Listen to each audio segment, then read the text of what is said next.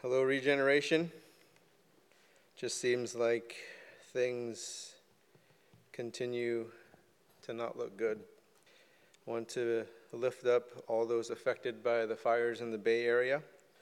And just to let you know, um, right now, talking to several Bay Area pastors to see how regeneration can be of help and support to those churches. Um, more news to come.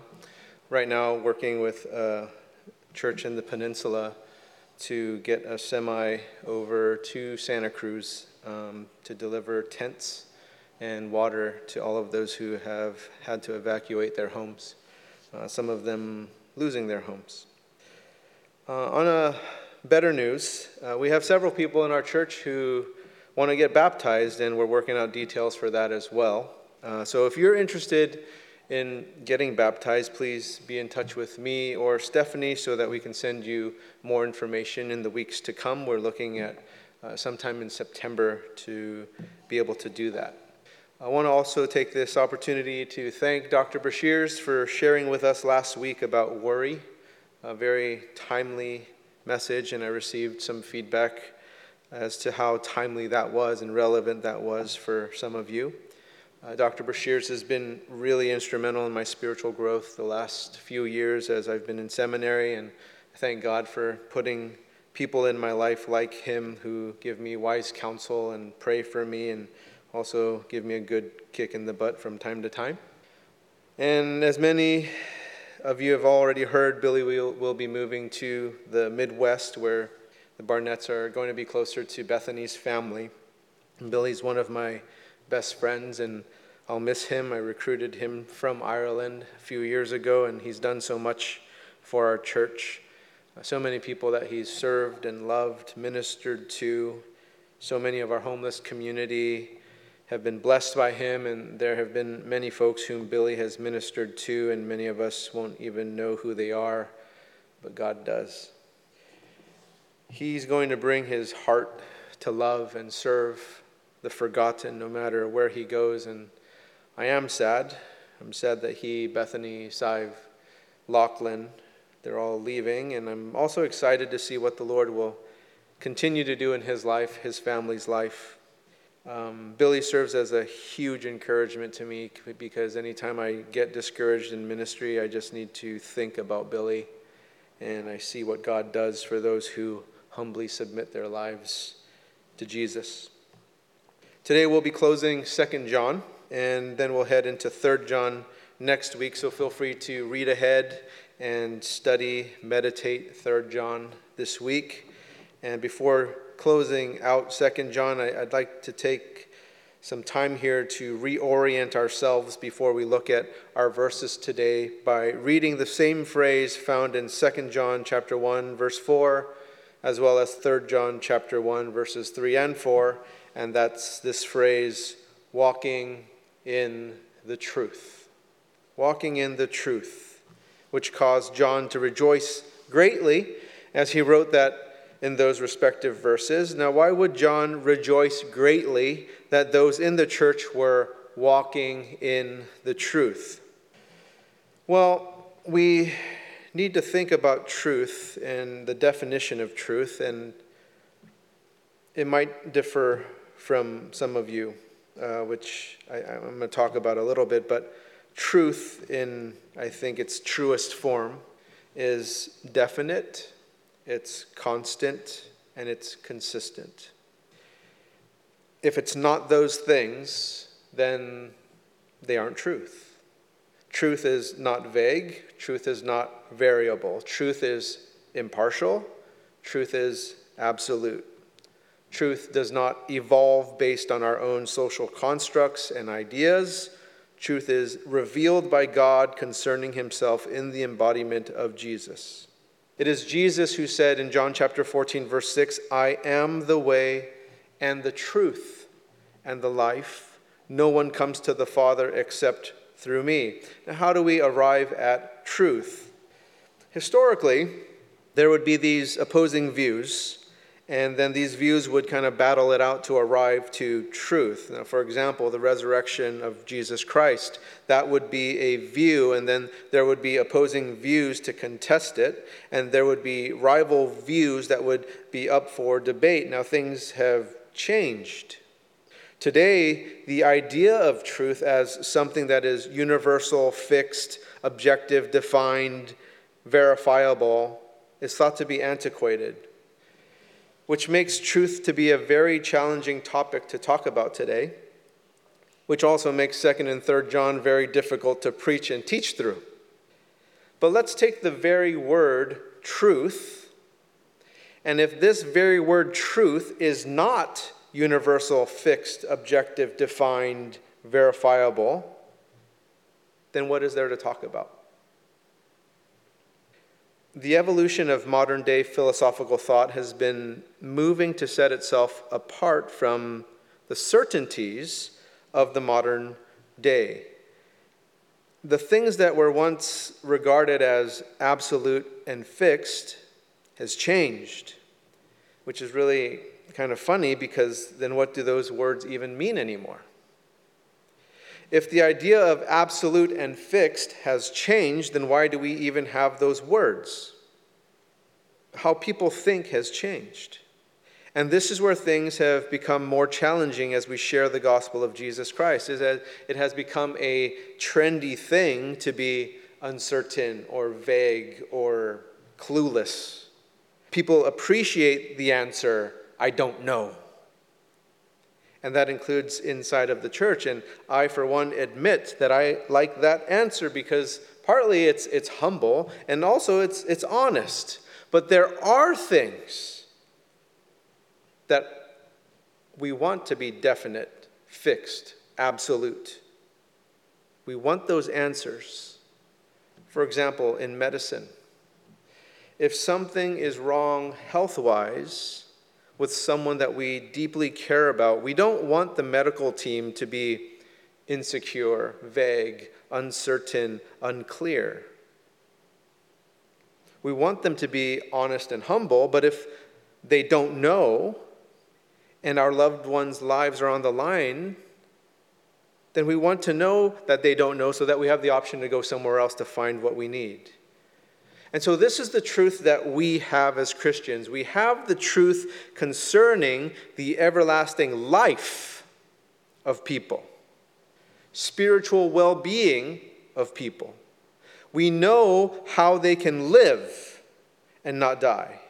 We know how people can be born again. We have the truth that is universal fixed, objective, defined, verifiable in Jesus Christ, who said, I am the way, I am the truth, and the life. No one comes to the Father except through me. And we walk in the truth which is something that we can be humble about, we can be honest about. And there are things that we also can admit that we don't know, but when it comes to Jesus Christ and that He gives us everlasting life through Him, we know this. When it comes to what God's Word, God's truth tell us, we know this. We aren't clueless about the things in the Bible. Christianity is truth. And the problem isn't Christianity, the problem is with the people who call themselves Christians. Christians who don't model Christianity with integrity, that's the problem. It's not Christianity. The Christian faith is truth. And this is what the letter is addressing. John is addressing truth and love, both, not one or the other, or one by itself. Truth without love is unkind. And love without truth is just sentimentalism. We need both. And John is warning about deceivers who are good at deception, deceivers who sound truthful without sounding loving, maybe. Or maybe they do sound loving and truthful, and so this is why it's deceptive. And so John is telling us how to identify them because these deceivers are very convincing in presenting their truth, not the truth, their truth, and sounding loving, but this their truth is not necessarily the truth. And so he identifies them with verses 7 and 9. Let's start with verse 7. For many deceivers have gone out into the world, those who do not confess the coming of Jesus Christ in the flesh. Such a one is the deceiver and the antichrist. The truth is, Jesus Christ is eternal and perfect in nature as fully human and fully divine. Jesus Christ was not created, he never had a sin nature. He is both fully human and fully divine. And if this truth is not confessed by a person, that person is a deceiver. The simple doctrinal test to see if a person is a Christian is their view of Jesus Christ. And the question to ask is Does that person who professes to be a Christian have a view of Jesus that is true to the revelation provided for us in the Bible. John uses a very interesting phrase here in verse 7. He says, For many deceivers have gone into the world. John also wrote the Gospel of John, and in John chapter 17, verse 18, he wrote this about Jesus, or he quotes Jesus As you sent me into the world, so I have sent them into the world. As Jesus sends bearers of truth out to the world, the evil one has deceivers go out into the world. And we know the evil one is more crafty, according to Genesis 3, and that he has this agenda to destroy people's lives. Take a look at 1 Peter chapter 5, verse 8.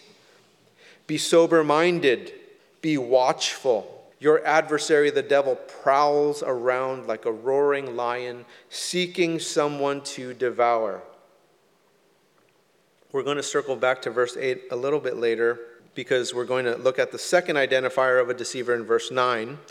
But I just want to really briefly point out John's concern for the church in verse 8 in what in that he writes to us, watch yourselves. Watch yourselves. Now both Peter and John warn us to be watchful. Why? Because deceivers aren't obvious. They're deceptive. They're close to the truth. They can even be loving. Now John wrote in 1 John chapter 2 verses 21 through 23, I write to you not because you do not know the truth, but because you know it, and because no lie is of the truth. Who is the liar but he who denies Jesus is the Christ? This is the Antichrist. He who denies the Father and the Son, no one who denies the Father has the Son. Whoever confesses the Son has the Father also. God can only be known through his Son, Jesus Christ. 1 Timothy chapter 2 verse 5, for there is one God and there is one mediator between God and men, the man Christ Jesus, who gave himself as a ransom for all, which is the testimony given at the proper time. Now back to 2 John Verse 8 Watch yourselves so that you may not lose what we have worked for, but may win a full reward. Verse 9 Everyone who goes on ahead and does not abide in the teaching of Christ does not have God. That's the second way to identify a deceiver. Whoever abides in the teaching has both the Father and the Son. Second identifier those who do not abide in the teachings of Christ don't have God. There's nothing new, there's nothing different, there's nothing improved that completes the gospel of Jesus Christ that has already been provided to us. Jesus Christ is complete in himself. His birth, life, death, resurrection, ascension is complete. Jesus said on the cross, It is finished. There's nothing more to add, nothing more to be taken away. Any addition is not truth. When Christians say, Jesus is Lord. We are identifying Jesus as God. Those three words are actually the first three words that each of my children heard when they were born, right when they were delivered. And they gave each one of my daughters to me. That's the, the first thing I said into their ears that I whispered to them is, Jesus is Lord. And it wasn't because it was a statement of devotion on my part, It's that I'm identifying who Jesus is as Lord, who we confess Jesus to be. To believe what God did is so powerful. And Paul wrote this in Romans chapter 10, verse 9 If you confess with your mouth that Jesus is Lord and believe in your heart that God raised him from the dead, you will be saved.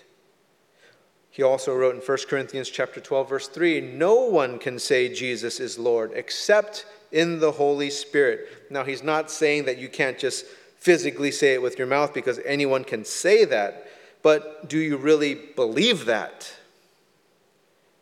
See, deceivers can say it, but do they really believe it?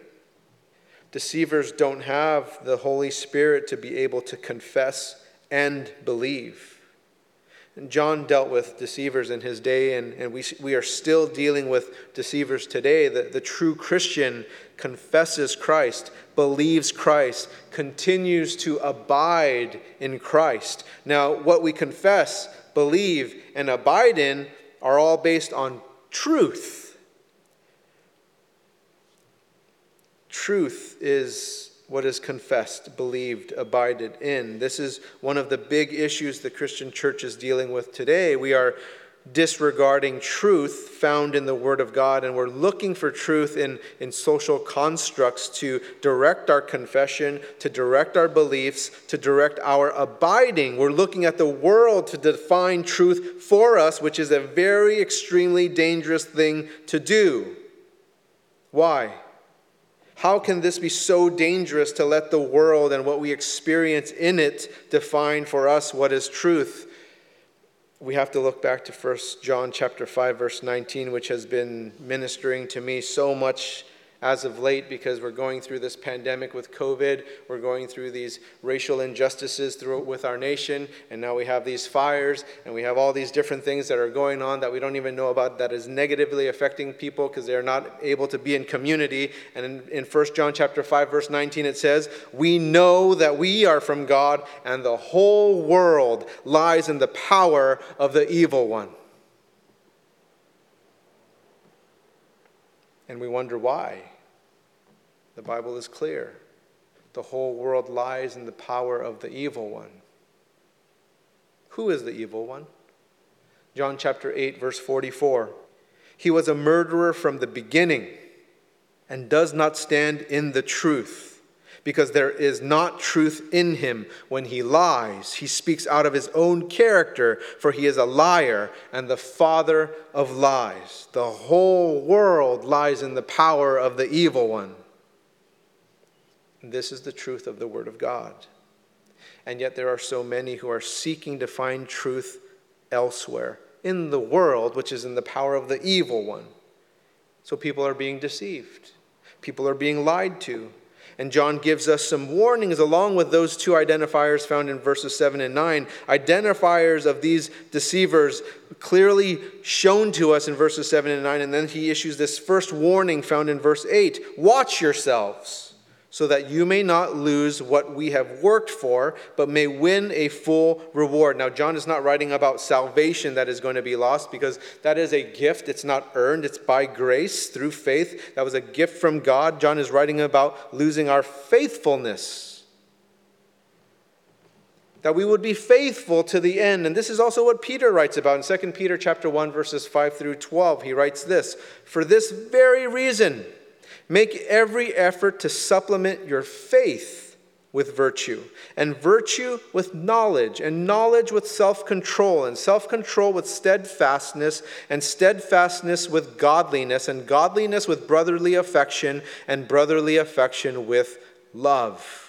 For if these qualities are yours and are increasing, they keep you from being ineffective or unfruitful in the knowledge of our Lord Jesus Christ. For whoever lacks these qualities is so nearsighted that he is blind, having forgotten that he was cleansed from his former sins. Therefore, Brothers, be all the more diligent to confirm your calling and election, for if you practice these qualities, you will never fail. For in this way there will be richly provided for you an entrance into the eternal kingdom of our Lord and Savior Jesus Christ. Therefore, I intend always to remind you of these qualities, though you know them and are established in the truth that you have.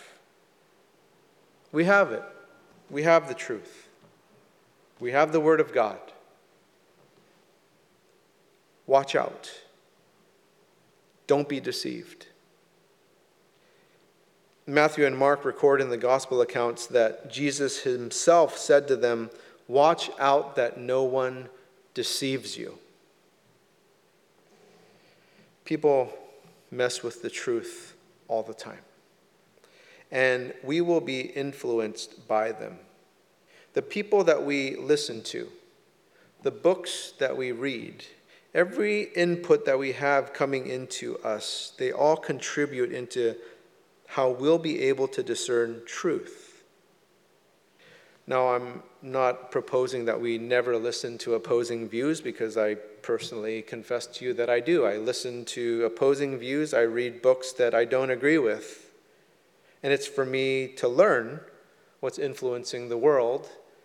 And yet, I still have to be very careful that I'm receiving all of these inputs in light of the Word of God to the best of my ability and to be prayerful about those things and humble about those things. And I encourage you with Jesus' own words watch out that no one deceives you. So, as you listen, as you read, as you have all of these different inputs coming into you, watch out. Watch out. It's really sad to witness those who have been swept away by worldly wisdom, to witness those who haven't watched out and therefore they've lost out. How do you know that you've lost out? Well, certain things start happening. The, the things you once had, like your faith, they aren't growing, but they're deteriorating. The conviction that you once had that, that stirred you isn't there anymore. That enthusiasm that you had about your faith in God and fellowship and worship and prayer, study, that, that's all fading. And that influence you once had is like it's on a, a dimmer switch and it's just getting darker and darker and less bright. The relationships you have aren't the ones that are drawing you closer to God and closer to His people. They're actually pulling you further away from Him and His people. And you're not becoming more faithful looking to Jesus, you're becoming more mistrusting and looking to the world. Watch out that no one deceives you. Watch out that no one deceives you. We, we must stay with the truth. We must walk in the truth. There, there have been too many compromises in the truth. And I think a lot of it is based in fear fear of being accused of bigotry, fear of being accused of discrimination, fear of being accused of hatred or some phobia. Walking in the truth matters the truth grounded in the authority of Scripture, the, the biblical foundation of Christian faith, and, and the submission to biblical orthodoxy matters. Watch out, don't be deceived. And that's the first instruction. The second one is found in verse 9, which is also an identifier in the first part, but it reads Everyone who goes on ahead and does not abide in the teaching of Christ, that's the identifier, does not have God. Whoever abides in the teaching has both the Father and the Son. So the first one is watch out, the second one is abide. John chapter 8, verses 31 32. Jesus said, If you abide in my word, you are truly my disciples, and you will know the truth, and the truth will set you free. Abiding in God's word isn't simply just knowing it, because the evil one, the devil, knows God's word. He just doesn't live it. We, we abide by faithfully knowing and living the word of God with integrity. And we can't live the word of God in isolation.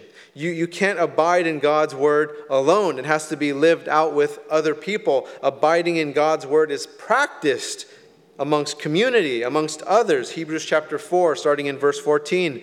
Since then, we have a great high priest who has passed through the heavens, Jesus, the Son of God. Let us hold fast our confession. For we do not have a high priest who is unable to sympathize with our weaknesses, but one who in every respect has been tempted as we are, yet without sin.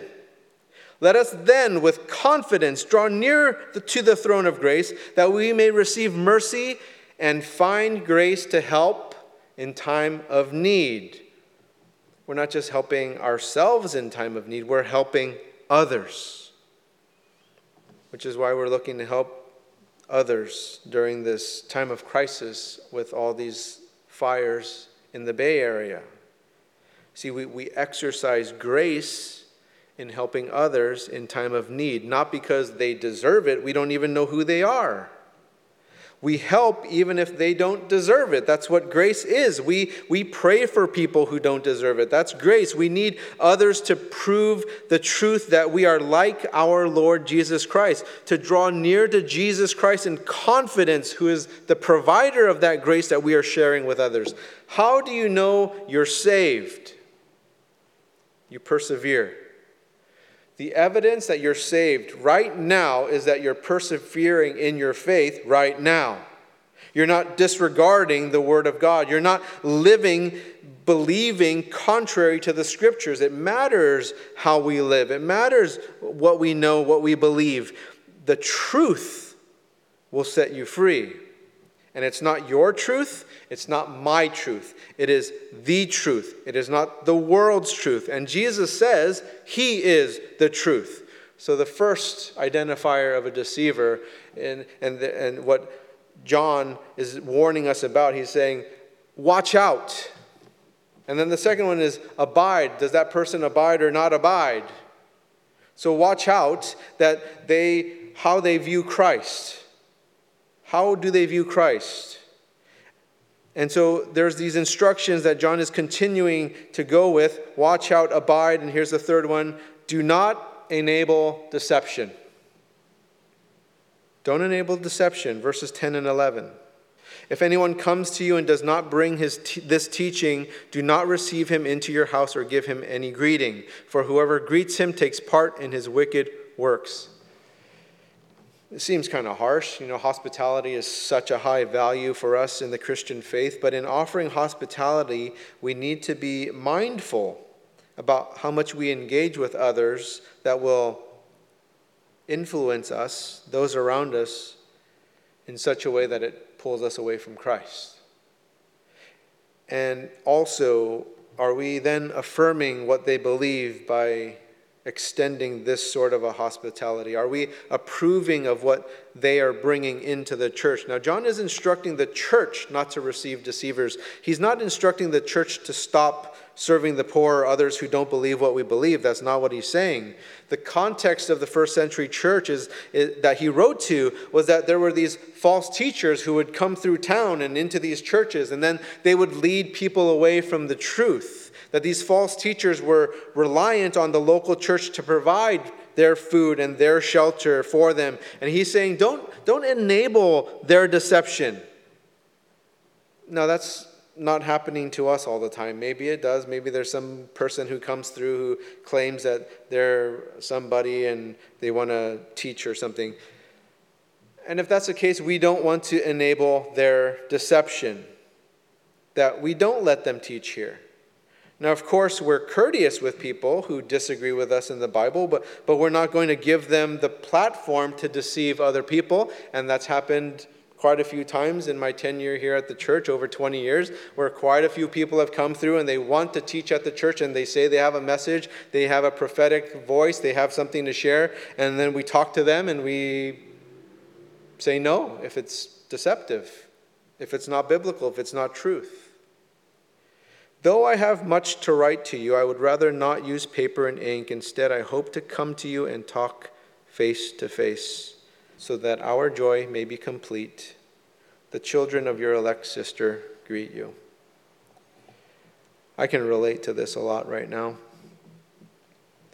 Rather than doing this virtually, that I wish we were face to face. I think that's more complete of joy.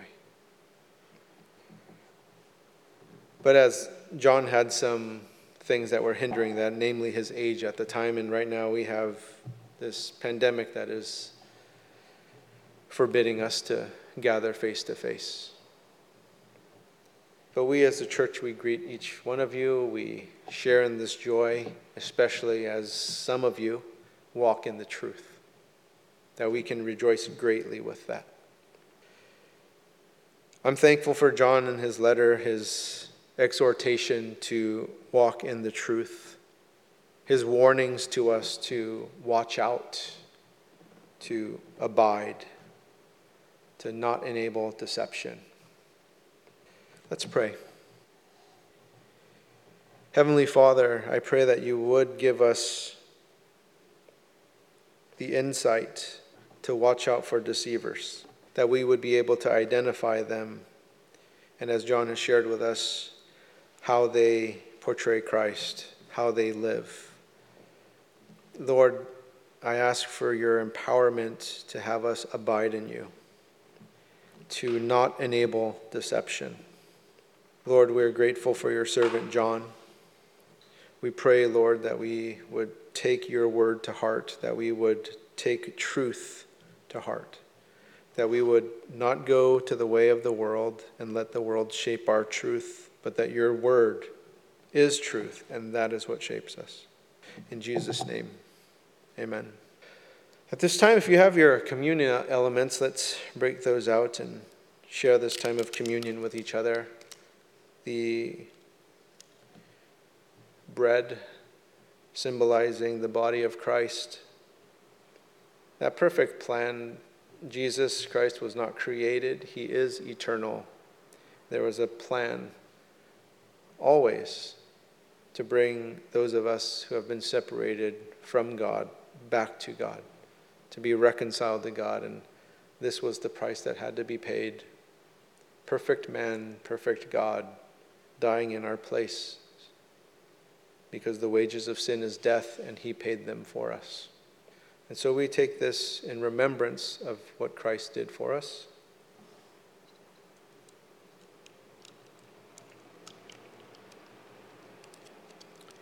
and the fruit of the vine symbolizing the blood of Christ spilled for us, the sacrifice that was made for us. We take this in remembrance of Jesus Christ, his sacrifice, and also in remembrance that he has a promise that he's returning for us. Let's take this together. Lord Jesus, thank you for these symbols and the sacrament that we are to do regularly, to always reflect and remember what you did for us. Thank you for this gracious gift of everlasting life. In Jesus' name, amen.